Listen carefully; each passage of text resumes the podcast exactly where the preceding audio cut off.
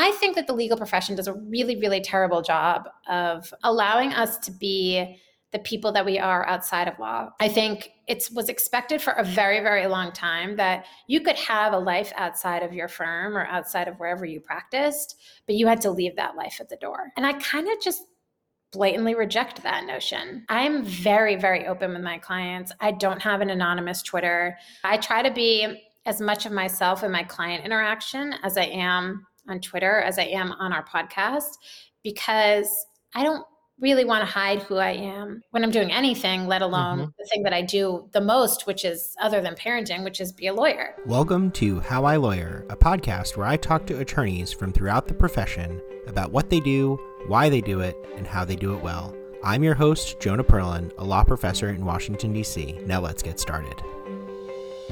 Hello and welcome back. In today's episode, I speak with employment lawyer Karen Vladek, who's a partner at Whitliff Cutler PLLC in Austin, Texas. Karen represents corporate, startup, and nonprofit clients in the resolution of disputes pending before the EEOC, state employment agencies, and in state and federal courts. Karen began her legal career as a law clerk to the Chief Judge of the Maryland Court of Appeals, Mary Ellen Barbera, and then practiced at Arent Fox LLP in Washington, D.C. before moving to Austin in 2016. In addition to her practice, Karen hosts her own incredible podcast with her husband, Steve, who's a professor at Texas Law, called In Loco Parentis, where they talk about parenting and lawyering in that order. Karen's a graduate of Cornell University, go Big Red, and the University of Miami School of Law, go Hurricanes. Welcome to the podcast, Karen. Thank you, Jonah. Thanks for having me. So I want to start by asking you a little bit about your day job and more specifically, what does an employment lawyer do? Sure. So I think that there's lots of different types of employment lawyers. The most traditional divide is usually when you say, are you a plaintiff side employment lawyer or are you a defense side employment lawyer? And so traditionally, plaintiff side employment lawyers would represent individuals who are bringing claims against their employer. I represent companies almost exclusively. So I guess I fall on the defense side of things, but I also do a lot of counseling. So what I like to say about my practice is that I try to keep companies out of trouble, right? So most of my day is spent on compliance. I do not have a heavy litigation docket. I think for employment law, most of that has moved towards insurance defense firms because most big companies have coverage. And so the Ogletrees, the Littlers, the Saferths of the world, they are sort of dominant in that area of defense.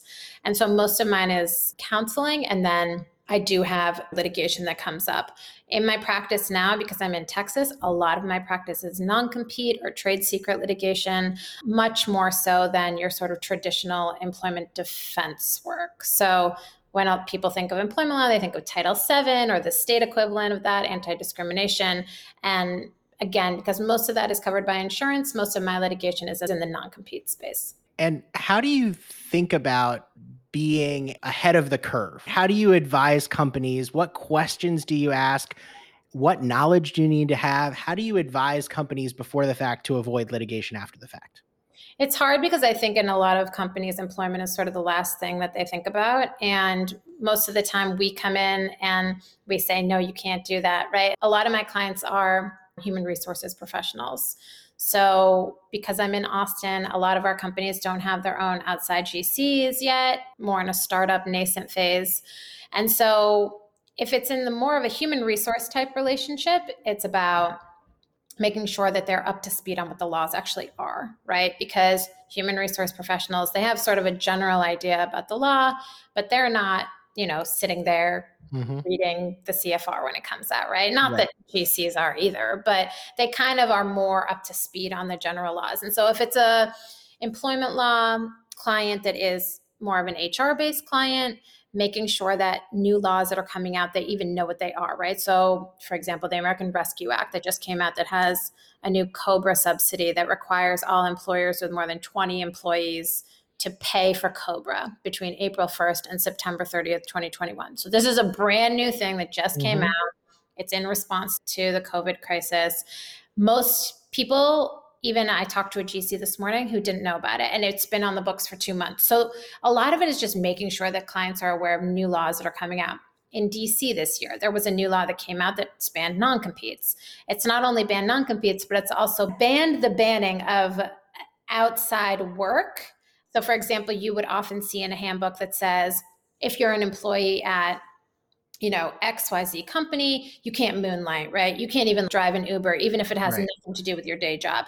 That practice is now banned in DC. That went into effect in early 2021. So it's really staying on top of the new laws that are coming out and just making sure that the client understands that those are new and out there and what they need to do for their documents to make sure that it's in compliance, right? So a lot of it really is compliance, just like any other area of law.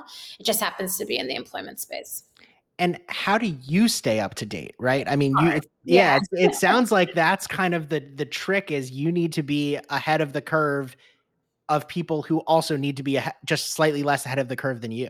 Yeah. So I always have to be like one step ahead of the client, right? Because it's always terrible if the client calls and says like, oh, did you hear about this new law? And you're just sitting there Googling. It's hard. And I think some employment lawyers try to have a 50-state practice. And I don't bill myself as someone who has a 50-state practice, right? There's also municipalities. So what our practice focuses on primarily is Texas law, of course. And we have 12 partners in my firm, and we have 2 partners who specialize just in employment. So that's me and somebody else. And the other person is a California lawyer. So between the two of us, we have Texas and California covered. And then I have existing clients from DC who came with me. I do happen to have a client in Georgia. So I stay up to speed on that. But like, for example, I try to avoid having clients in areas like New York or Illinois where there is constantly new laws. And I'll tell them, you're going to be better served going with a local lawyer, right? Because in Texas, there's enough law to stay on top of. And between Texas and California, we really do have a lot of clients. Got it. And was this always your plan to do employment law? No. So I had a really interesting plan. My undergraduate major is a really specific major at Cornell called Industrial and Labor Relations. And it is a major that's very small, has about 150 students in a year. It's very niche, specialized in being lawyers that are also agents, a lot of labor law lawyers, like, you know, traditional labor union lawyers. And then a lot of people go into human resources or organizational behavior, that type of thing. So I knew I was going to go to law school. I had this sort of employment law kind of light background. Right. And when I was in law school, I didn't even take employment law. I actually thought that I was going to be a white collar and antitrust lawyer. I really, really liked antitrust in law school. I was super into that. I wanted to go work at the FTC or at DOJ. And I graduated in 2009. So 2009 was a time where you just kind of took what you got. Yeah. So I had an interesting situation where I had clerked for a big law firm in between my 2L and 3L year in Miami, a firm called Carlton Fields, which is a very big Southeast law firm in the United States. And I got an offer to join, but I was dating my then boyfriend at the time. We had been dating long distance since the start of our relationship, and he was in Washington, D.C., and so we were scrambling, trying to get me a job in DC after graduation. Well, you can imagine that a Miami grad, even if I had the best grades in the whole world, coming in 2009 when everyone was scrambling for a job, right? Sure. And so you had on a guest a couple episodes ago about admitting when things are luck. Like how much of people who are successful, that is a mix of, yes, it's hard work. Yes, it's, you know, things that we've done to make that happen, but a lot of it is luck. So what happened to me was I was applying for clerkships. I was applying everywhere. And at the time, Steve was in his second year at American, and his colleague, Jamie Raskin, he went to him and he said, you know, I'm really trying to get my wife a job in DC. And so he said, one of the adjuncts at American was just put on the Court of Appeals. And that was Judge Barbera. She had been on the Court of Special Appeals before that, which is in Maryland, the Court of Appeals, like New York, is the highest court, and the Court of Special Appeals is the intermediate court. He said, she's looking for clerks. Now, again, luck, that is never a court I would have applied to. So Jamie says, I know her. He was not a congressperson at the time. He was still full-time at American, but they had worked together for a number of years. So he said, you should look at this student. She'd be a good fit. So I went in, interviewed. It was a Friday before I had to give Carlton Fields my acceptance or rejection offer on a Monday. And I remember my parents were looking at me like I had 10 heads that I was about to pass up this huge opportunity to be a first-year associate in big law, and neither of my parents are lawyers, so they see the salary and they're like, their eyes bug out. And I'm about to tell them, no, I'm going to turn down this full-time position, even if I don't have a job. So This is before I got the job. So it was on a Friday. And so she calls me, and Steve has this famous story that we're on the way up to the interview. So even though the Court of Appeals for Maryland is based in Annapolis, all the judges have chambers in their own district. And so she's the Montgomery County judge. So her chambers are in the Rockville courthouse. And at the time, Steve was living in Chinatown. So we hopped on the parkway to get there, and we're doing practice questions. And he says to me, "What's your favorite Supreme Court case?" And I look at him and I say, there is zero chance she's going to ask that. And he's like, just do it. At this point, I had already been in tons of interviews and no one had asked me that. Like it seemed like such a ridiculous question, especially because Judge Barbera's history had been, she had been a lawyer in the governor's office. So it wasn't like she had been a Supreme Court practitioner. Her husband, Gary Baer, who's also a judge, had been a Supreme Court practitioner. But I was like, she's not going to ask that. So then he's like, well, let's just practice. And that's one of those questions that, like, when you get that cold, your initial reaction is like, I don't know, Roe? Like, not like thinking about it. Right. We had rehearsed this perfect answer about a case about how intermediate scrutiny came about. Wow. Just a super like academic session. Right. And so we're in the interview and we're like going through the things, and lo and behold, she says, so what's your favorite Supreme Court case? And this is where the luck comes into it, right? So I'm like, oh, and I make it seem like I'm kind of thinking. Meanwhile, I pull out this like random con law case. Right. I explained to her like why it's so important that we have intermediate scrutiny and why like it's the difference between strict scrutiny and rational basis. And sometimes we need that intermediate level and blah, blah, blah, and all this stuff. And you can just see her like eyes light up with it. And she called me 5 hours later and offered me the clerkship. Wow. And so that's like one of those, there are so many things that had to go right for me to even be in that room. Right. And then to also like get this question that had it been cold, I would have probably frozen up and not given a very good answer. But we had practiced it no fewer than, 30 minutes prior. And so there I had that perfect answer. I got that clerkship. And then my career just started rolling from there. And everyone kind of has that like first thing that got your foot in the door. But then like when you clerk for the state Supreme Court, it opened up so many doors right after that. Yeah. I love so many things about that story. I just love the acceptance that there's a little bit of chance, but that you have to make your own luck. That there's a quantity and a quality that kind of keep pushing back and forth, that you have to take a lot of shots. Yes. So that you're in the right room and get the right question when you're in the right room. Right. So like we could have elected to, like, I think getting the clerkship interview in the first instance is luck, but then like the idea that we're going to do practice questions on the way up, that's choice. Right. So like those are kind of the two different things. And so, so I got that clerkship, and then things started rolling from there in my career. Now, I think this started with, did you want to be an employment lawyer? Yeah, it did, but that's okay. I love this story. It was worth it. It was totally worth it. So I do a 1-year clerkship. It's a great clerkship, but I realized like I have no interest in appellate, like less than zero, right? I'm an extrovert. I like to talk to people. I like to be on the phone and have 17 different HR people emailing me, asking about different questions all day. And that's what gets me excited. Sitting and like doing a brief and looking at the record is just not my personality type, which is funny because I'm married to the total opposite type who, if he had my job, he would just die. Like sometimes over COVID, we were sitting in the same room and he would hear me on the phone like, what are you talking about? You know what I mean? Because like my job is sometimes part lawyer, part therapist, part, everything, because of the type of law that I do, you need, people really need a lot of handholding sometimes. So I finished and I knew I didn't want to do appellate, which is kind of tough because the areas that want to hire you when you're coming out of an appellate clerkship are for appellate jobs. But I finished in 2010 and I was just ready to kind of take whatever. Sure. So I worked for about 2 years at a firm in Bethesda called Offit Kerman that I really, really loved the people, but it just wasn't the type of work that I wanted to be doing.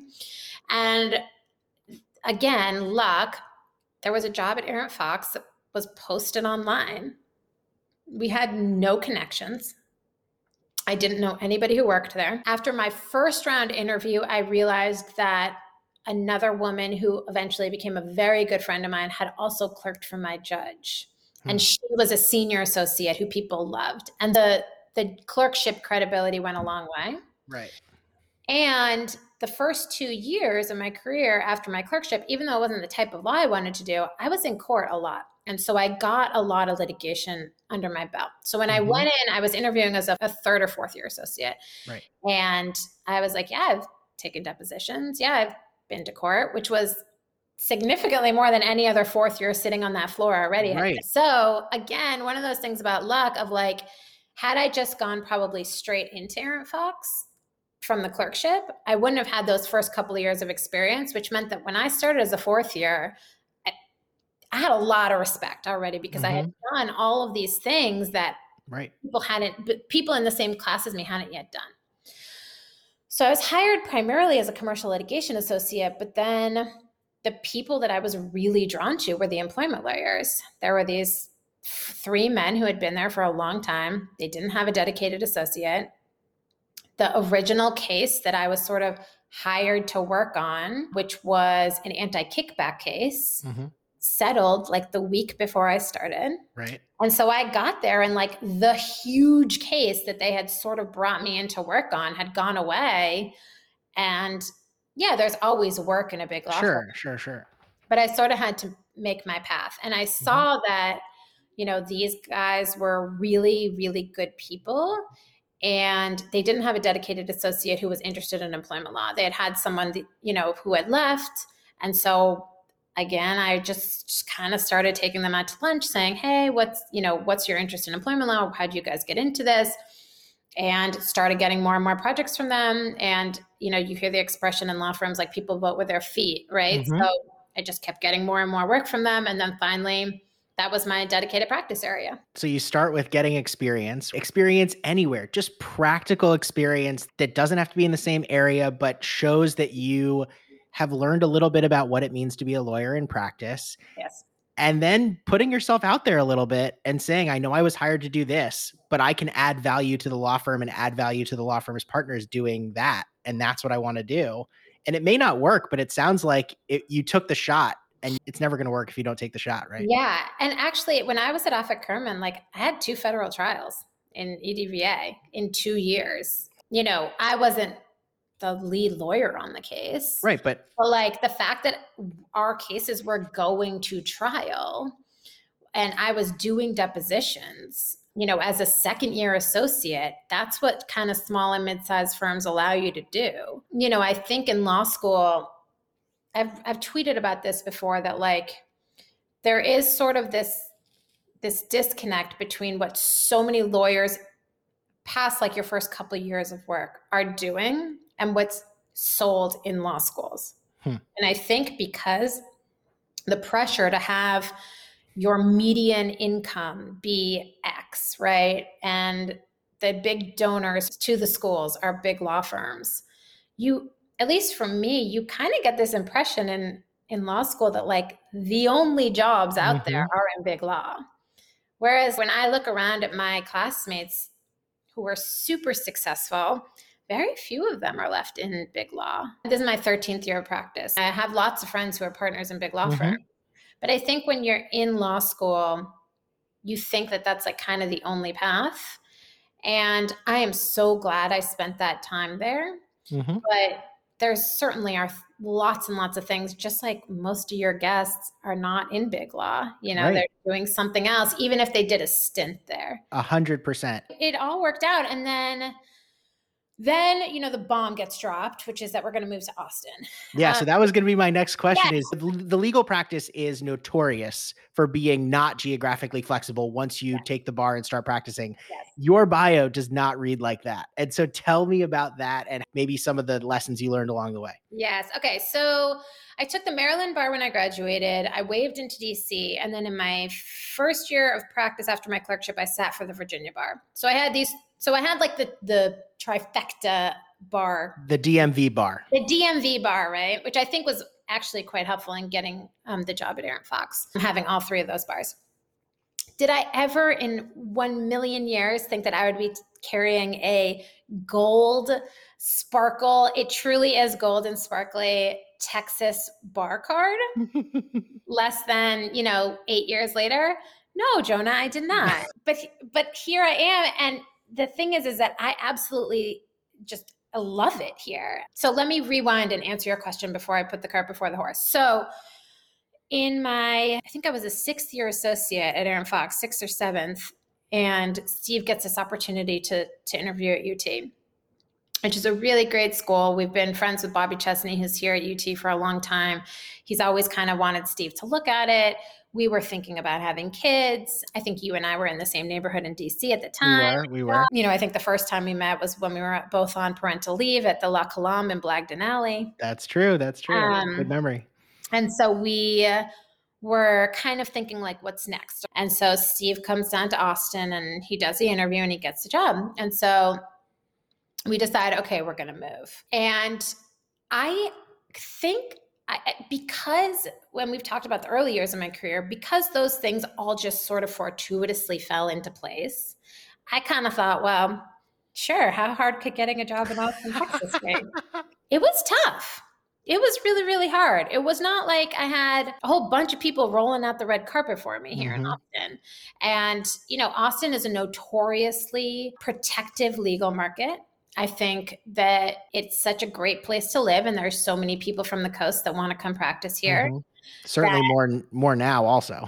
Every day, more and more every day, right? We moved here 5 years ago. And every day I get emails from folks that want to move here. And so I got a job at a firm that ended up being, a good job. And I got the job. But in the context of things that are lucky and unlucky, within the first 6 months that I started at this firm, the firm basically self-imploded. And a 70-year-old firm in Austin went from, I think it was at the time the oldest law firm in Austin, was going through a failed merger. There was just a lot of things that weren't going right at the time. And the employment lawyer that I was working for was going to leave to go to an employment law only boutique where there was 5 lawyers and they only did employment law. And she said, you can come be my associate. And I said, well, I'm kind of, at that point, because between Arent Fox and all these other times, I was already an 8th or 9th year associate. And so I was I don't really want to be an associate forever. At some point in time, I want to be a partner. And so I felt like doing that was going to be kind of restarting the clock, right? I was going to be at a new firm. Sure, you have to prove yourself all over again. Exactly. And when I moved to Austin, I had been introduced to a woman. I didn't really know a whole lot of lawyers here. And she and I were out to lunch and we ran into two of her friends at lunch at the same restaurant. And I had been in Austin for 6 weeks. And so one of the women that she introduced me to, her name was Catherine. And Catherine and I then independently became friends. So again, in the context of you need to sow all of those seeds, whatever the expression is. So I get introduced to this woman, Catherine. I go back to my regular job at my firm, but things aren't going great. And she, at the time, had just joined this new firm called Whitliff Cutler that had, at the time, 4 lawyers. And she said, we're really looking to expand and bring on an employment law partner. Would you be interested? And so at that point in time, I had the choice of going and being my partner's associate at this employment law firm or going and being a partner at kind of a startup. It was still scrappy. We were, just trying to figure it out. And I said to Steve, I'm I think I have to do this, right? Yeah. I think I have to take the chance. And I had never not been a W-2 employee in my entire life, right? From when I was a lifeguard, I don't have an entrepreneurial spirit. It was so scary to take that first initial idea of, oh my God, I'm not going to have a paycheck. Plus at the time I was pregnant with our second. Right. So there is of course no maternity. There's not maternity leave when you're sort of in this startup-y context. Anytime I didn't work, it just meant I didn't make money. And so I did it, and now it's coming up on 4 years, and I can without a doubt say that it was the best decision of my entire career. All the other things we've talked about pale in comparison to doing this. In all my other jobs, I would constantly be, if someone like messaged me on LinkedIn, like, hey, are you interested? I'd be like, sure, I'll talk to you. I don't even like respond to those messages now because I'm so happy. It's the perfect job for me. And that was all about just taking such a leap of faith of not knowing what was going to come out on the other side. And it could have been a disaster, but I guess the luck kicked in again. And it has been super, super awesome in every way. So I guess that segues nicely to talk a little bit about your podcast. What made you decide to start In Loco Parentis? And also, I'm not going to let you off the hook. I want one solid piece of advice for two lawyer parent families that you think you've figured out. Okay. So what led to it? So, I think especially during the Trump administration, Steve's, profile on Twitter grew. And I was not really into Twitter. I had an account, but it was sort of dormant. There is a mom lawyer group on Facebook that has now kind of disbanded. And it's sort of like, people joke, it's like the Fight Club of mom lawyer Facebook groups that you're not supposed to talk about it. But there was a thread in there with a lawyer who's on Twitter. And it was right when the Varsity Blues scandal first broke. And I had just joined this group and someone posted to her tweets of it. And she is now a friend of mine, like a personal real life friend. But at the time she's known for like breaking down complaints and making them sort of digestible and very interesting. And she did that for the Varsity Blues complaint. And I'm like, who is this person? This is hilarious. Like, this is awesome. And I start looking at her and I start looking at some of the people she's following and I'm like, what is law Twitter? And this wasn't really that long ago. Right. It feels like forever, but. It feels like a long time ago, but I guess that complaint probably broke like maybe 3 years ago. First, like Sydney, my oldest one, I'm pretty sure was born. Yeah. It couldn't have been that long ago. Cause I just did a hypo in my class the last 2 years based on it. So it's pretty recent. It's pretty recent. Right. And so I start kind of like clicking around Twitter and I like tweeted really peripherally. And then I'm like, there's this like whole law Twitter world out there. And like a lot of them are moms and a lot of them are like pretty cool. So I start tweeting. I can't remember like when I started to like awkwardly slide into people's DMs and be like, hey, want to be friends? But that's, that happened shortly thereafter. And then I kind of noticed that like people thought it was very funny when I would drag Steve on Twitter. Yes, and, it is hilarious. He is a very serious academic and I'm obviously not an academic. And a lot of people on Twitter are like, very obsequious. And, it's kind of like that mob boss in the car when he's the law professor, like everybody has to laugh because he's the boss. And so I have to be like, that's not funny. Like what you just said is not funny. I need to like bring him back down to reality a little bit. And so that was like getting a lot of attention. And so then our friend, Lisa Rubin, who has been on our podcast and who is the legal producer for the Rachel Maddow show and also a friend of Steve's from law school, said, you guys should do a podcast. And we're like, what would we talk about? And she's like, you could just talk about like your lives, talk about being parents, talk about being lawyers and parents. So we're like, okay. And we just sort of thought about it. Steve had already done a podcast, National Security Law Podcast. And so we recorded a like mock episode.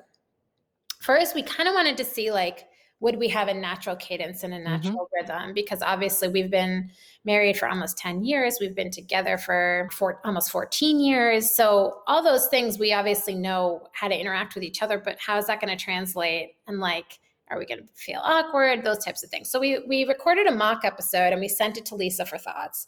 And she's like, I love it. You have to do it. So then we started lining up guests. We knew we wanted to do a guest podcast. So it would be like, a little bit about us talking about our lives and a little bit of guests. And all the guests have been awesome. This will be our 21st episode coming up. So I think our podcast launched right around the same time. Yeah, exactly. They're both pretty junior in their, their lives. But it's been fun. I think it's, will we do it forever? I don't know. But I really have enjoyed the people that we've gotten to talk to. And, I'm just a employment lawyer at a firm in Austin. And I'm like on Zooms with very sort of, quote, important people. And it's fun. Mm-hmm. And like I've had friends on and, you know, people that I've never met on, people whose careers I would never interact with, mm-hmm. you know, law students, people who just, there's so many lawyers out there, as this podcast is based on the idea of, there's so many different kinds of ways to be a lawyer. And what's fun is that you have the added benefit of all these people are parents, mm-hmm. right? And so I think that the legal profession does a really, really terrible job of allowing us to be the people that we are outside of law. I think it was expected for a very, very long time that you could have a life outside of your firm or outside of wherever you practiced, but you had to leave that life at the door. And I kind of just blatantly reject that notion. I'm very, very open with my clients. I don't have an anonymous Twitter. I try to, you know, keep things. Obviously, I don't tweet about anything related to cases on Twitter. But yeah, I try to be as much of myself in my client interaction as I am on Twitter, as I am on our podcast, because I don't really want to hide who I am when I'm doing anything, let alone mm-hmm. the thing that I do the most, which is other than parenting, which is be a lawyer. And there are some people who do not take that approach. I think that the guests that are fancy Supreme Court litigators, you know, they are not out there tweeting out their every thought or making jokes or whatever, because mm-hmm. that's their persona. And, you know, they don't, and that's cool. Like, that's what they want to do. But for us, I was like, well, I already talk about so much stuff related to parenting on Twitter. Mm-hmm. So does Steve. I think it's important for people to see what our real lives are like. Mm-hmm. And like, we're pretty honest on the podcast for people who have listened. I mean, what you hear is like kind of what it really is like for us, which is kind of just barely hanging on at any moment in time, but it all just sort of works. Yeah. I mean, as somebody who listens and who is in a 2 working parent family, I mean, we both have 2 daughters. Our daughters are roughly the same age. It is so great to hear other people.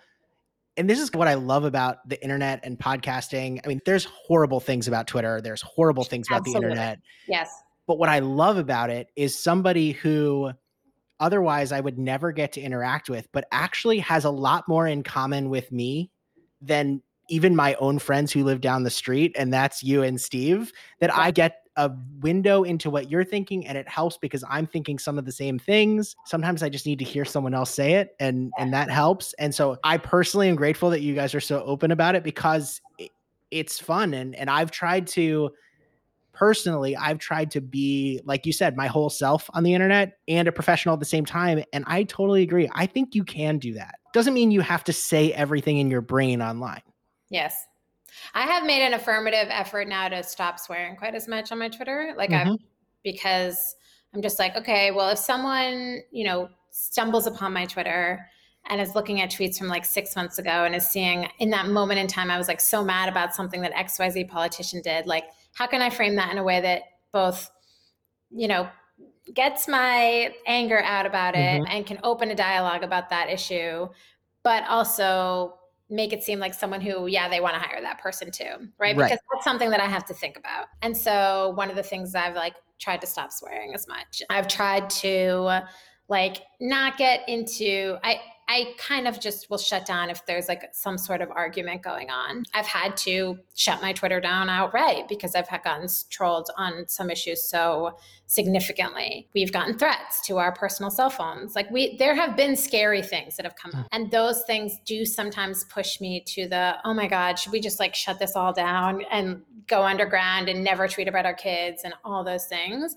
And then part of me is like, no, because I really do get a lot of joy and benefit from it. And I have met so many awesome people, mm-hmm. made really legitimate friends from this enterprise, not just the podcast, but from Twitter in general, that I would have never had without that. And so you take the good with the bad with it. And I think for right now, there's still a lot of good. And it's I get a lot of, like, I'm sure you do as well, just a lot of DMs from people saying like, oh, this was so interesting, or I really learned about this. I listened to your podcast, mm-hmm. you know, for us, because it's about parenting. People are like, oh, I listened at 3:00 in the morning while I was feeding my kid. And I had the same thing that you guys went through. And there are so many things about parenting that we all are sharing that we're just so tired to discuss that it's mm-hmm. like, you know, I'm not going to like DM you and be like, hey, my kid did X, Y, Z today. But if you hear it on the podcast, you're like, my kid did that too, you know? Totally. And so it's just a way to sort of share it with more people than you are able to over text or email or phone calls. Mm-hmm. And the other thing that I appreciate so much is that you and Steve really are equal parents. That doesn't mean you're equal parents at every moment. And that's what I've learned from my own relationship, is that just like being a lawyer often meant leave your personal life at the door, being a dad meant you couldn't do things. And I think we need to talk about doing all the things and the things that we're still not doing. I think that's really important. And you guys do an incredible job of that. Well, thank you. Yeah, we try. You know, I think you asked what was one piece of advice to give a 2-lawyer household. I would say, and this is just what has worked for us, is that there are moments in time where someone's career has to be put above somebody else's career. And that doesn't mean that that is forever going to be that person, the person who's the important, you know, I'm doing air quotes. No one can see me right now. Right. We're on a podcast. That doesn't make that person's career more important or less important. And I think that you have to be able to sort of say, there are things that might be good for my career that are not going to be good for my family. And it's okay if I leave those things on the table, because you will drive yourself mad in this profession if you are constantly trying to strive for the best possible job that you can get without looking at how that's going to affect your entire life. And Steve and I have both said repeatedly that there are other opportunities out there for, you know, both of us at this point in our career, we're senior enough, but that this right now are the opportunities that we have in Austin and with our family is the absolute best for the holistic family unit of the Vladek family, right? And so, you know, someone DM'd me the other day and said, like, it would be really interesting for you to have 2 big law partners who are married to each other on the podcast. And I said to Steve, I said, do we know 2 big law partners who are married to each other? And of the like literally hundreds of lawyers that Steve and I personally know, we couldn't think of one. Wow. And there's a reason for that, right? Mm-hmm. Like there has to be a give and take in a family unit. And that give and take sometimes has to be career, right? Mm-hmm. And so I am at a firm where my goal is to bill somewhere between 1,000 and 1,200 hours a year, right? And that works perfectly with my husband's job, who has a crazy demanding job. I think academics get a bum rap of they don't work that hard, but he works just, I mean, around the clock. Mm-hmm. And our lives would not function if I was at a 2,000 hour plus a year job. Mm-hmm. There's only so many hours in the day. Zero sum game. And honestly, I wouldn't be any happier than I am now. So it's like, I think that there comes a time for 2 lawyers where you have to look at your family and your career in a pie chart and figuring out how you shrink and expand those pieces of the pie chart to make it as whole as possible. Because if you are saying, I want to have the best possible job I can, you have to realize that that may affect your family life, and that might be okay. You just have to go into it with eyes wide open. And so we are fortunate that we're in a place where those things are currently at the moment in a harmonious balance. Right. It can always be offset at any moment in time. But yeah, that would be, I guess that's my sort of long-winded way of saying, like, it's okay to have a career that's not textbook exactly what you thought it was going to be, because you're realizing that all the pieces have to fit together. Mm-hmm. No, it makes a ton of sense. I mean, my favorite example of this, and I only bring it up because I'm lucky enough to have his office at Georgetown Law, Marty Ginsburg used to say, or Marty and Justice Ruth Bader Ginsburg used to say that you can have it all, but you can't have it all at the same time. Exactly. Which to me is like exactly the concept of the pie chart you're talking about. Exactly. And he talks about coming to Georgetown, and in part because his wife got a better job in DC and to go on the DC circuit. And that's what they did for their family, and they made it work. But you know, one of the things that you're not saying, and I love that you're not saying it, if I can point it out, is that it shouldn't be assumed whose job is going to take precedence at any given moment. Right. And that I do think is different than in a generation or certainly 2 generations apart. Absolutely.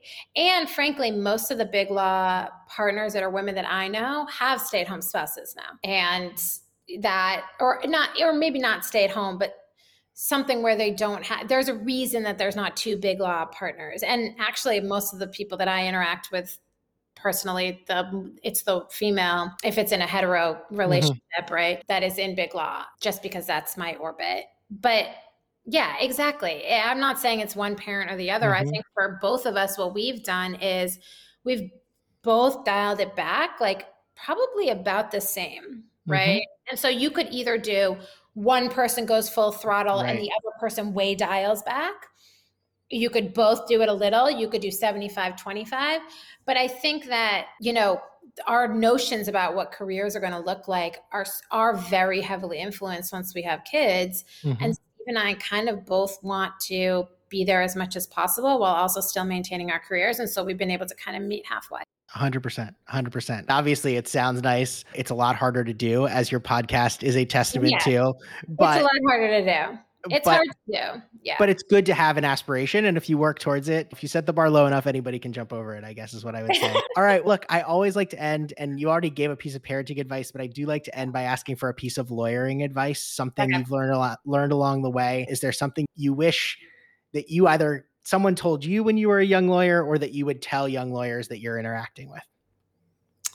Oh my gosh, I have so many. As I like to tweet, I always tweet out advice to younger lawyers. But so in law school, I always give the same advice, which was cast your net as wide as you can and see what comes back to you. I think it's very, very difficult to know what kind of lawyer you want to be in law school. I think if your podcast has shown anything, it's that most people graduate law school and are not really 100% sure what kind of law they want to practice and just sort of like fall into it and then navigate within that mm-hmm. practice, right? So cast a wide net, which is always true. Find a networking style that appeals to your personality type, because that's so important. And, you know, to view networking as not just going to cocktail parties and conferences and that kind of thing, that networking is the real estate lawyer that I play tennis with this morning because we're also friends. That's mm-hmm. something that I like to do, which is play tennis. And I'm doing it with another member of the bar who's not at my firm, which is just an added benefit, right? Mm-hmm. And so those are the types of things that I think you really need to figure out how to make work in your life, especially once you have kids, and those sort of extra networking hours become very sparse, right? And then the last one is this. Being a lawyer is a hard enough job without having any sort of internal strife at your own firm. It always breaks my heart to hear from people who say, like, I love litigation, but my boss does X, Y, Z, right? And no one ever regretted leaving a toxic work environment. If anything, they turn around and say, gosh, I should have left sooner. Now, I clearly know that being able to leave a job without having a job, or with, you know, taking to a job that's lower pay, is a privilege that not everybody has. And I fully recognize that.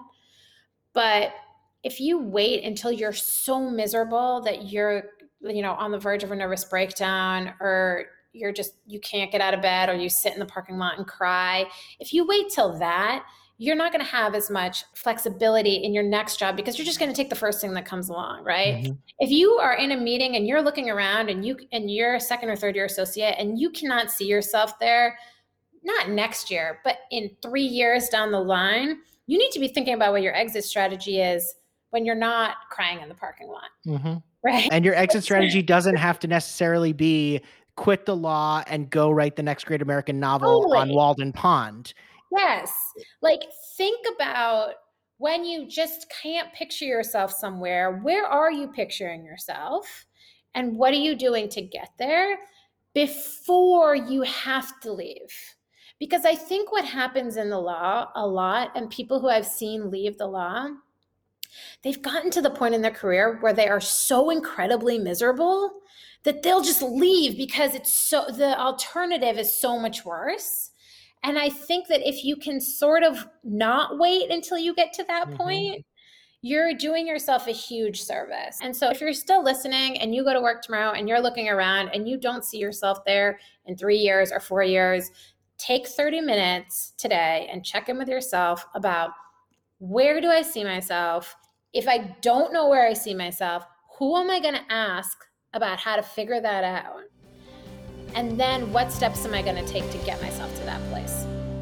Again, that was Karen Vladek, an employment lawyer in Austin, Texas. I want to thank Karen for sharing not only about her career and her career path, but also some really important advice about balancing your career with your personal life. You can learn more from Karen on Twitter at KSVESQ, and you can listen to our podcast called In Loco Parentis. As always, I can be reached at howilawyer@gmail.com or on Twitter at Jonah Perlin. Thanks again to Karen. Thanks for listening, and have a great week.